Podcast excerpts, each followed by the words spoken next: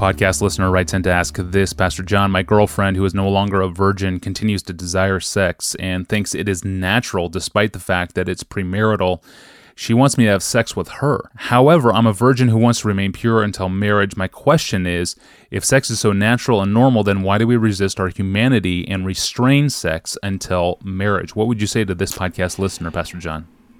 If she does not think it is a sin to have sex outside marriage, then you have a very ignorant and very foolish girl on your hands. This is really basic to Christianity, and if she thinks sex outside marriage is holy, then she's not a worthy candidate for marriage. And the relationship you are in it seems, is certainly more than casual if she's wanting sex. So my counsel is move out of this relationship quickly. Point her to the Bible.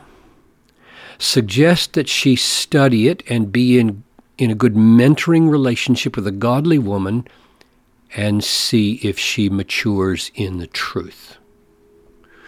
If she does think that it is sin, then you have a very selfish and even cruel girl on your hands because she not only is willing to sin herself and put her own soul at risk, but is trying to get you not only into bed, but into hell with her, and so put your soul at risk.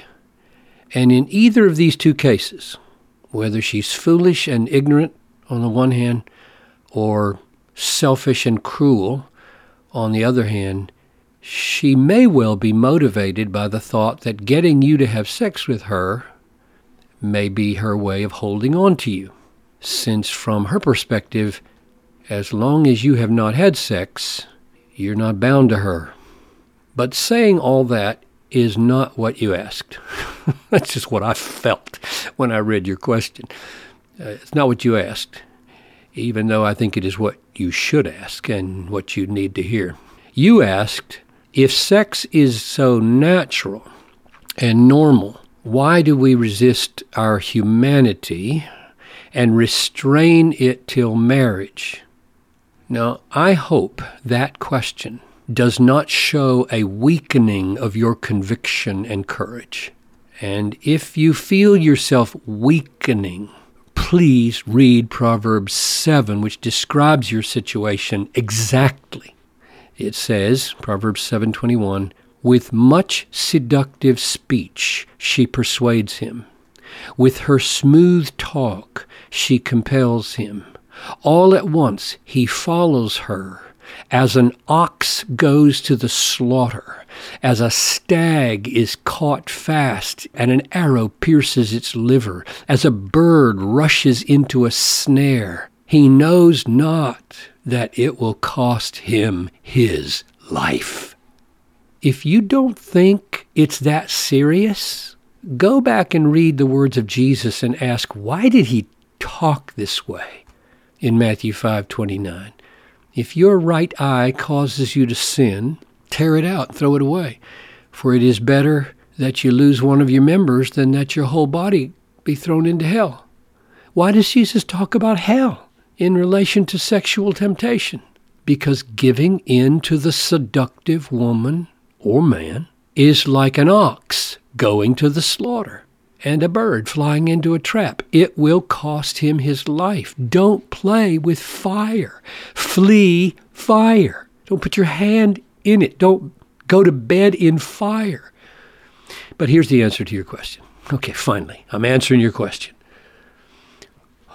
We, we save sex for marriage precisely because it is natural and normal and beautiful so that we can keep it that way, so that it does not become common and sordid and manipulative and diseased and cheap, but precious and personal and clean and sacred.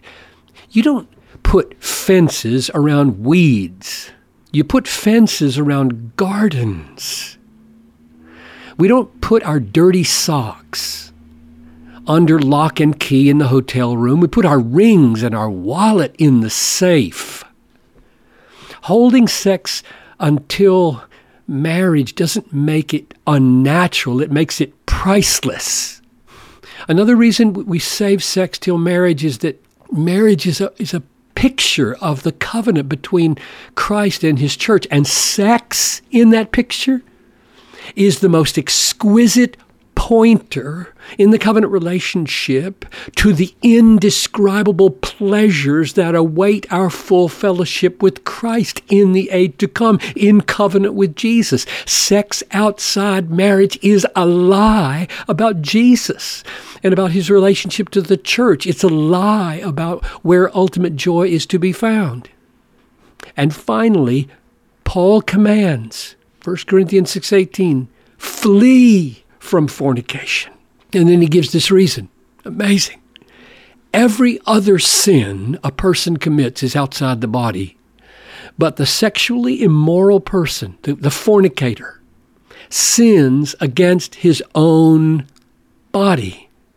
Now, I don't know all that that means, but it means at least there is a uniquely deep nature to this sin of fornication. And I think any woman who thinks this experience of sexual union can be offered indiscriminately is kidding herself about the depth of injury she is doing to her own soul. That's why it's protected. Keep your virginity and don't put your neck in the noose of this seduction. Deeply sobering. Thank you, Pastor John. And for more on just how dangerous sexual sin is, see our recent episodes number 431 and 426 in the Ask Pastor John podcast archive. You can find those episodes and over 450 others in our free app available in your App Store. Well, I don't know about you, but my prayer life can always use a fresh motivation, and tomorrow we'll look at four very good reasons to pray. I'm your host, Tony Reinke. We'll see you tomorrow.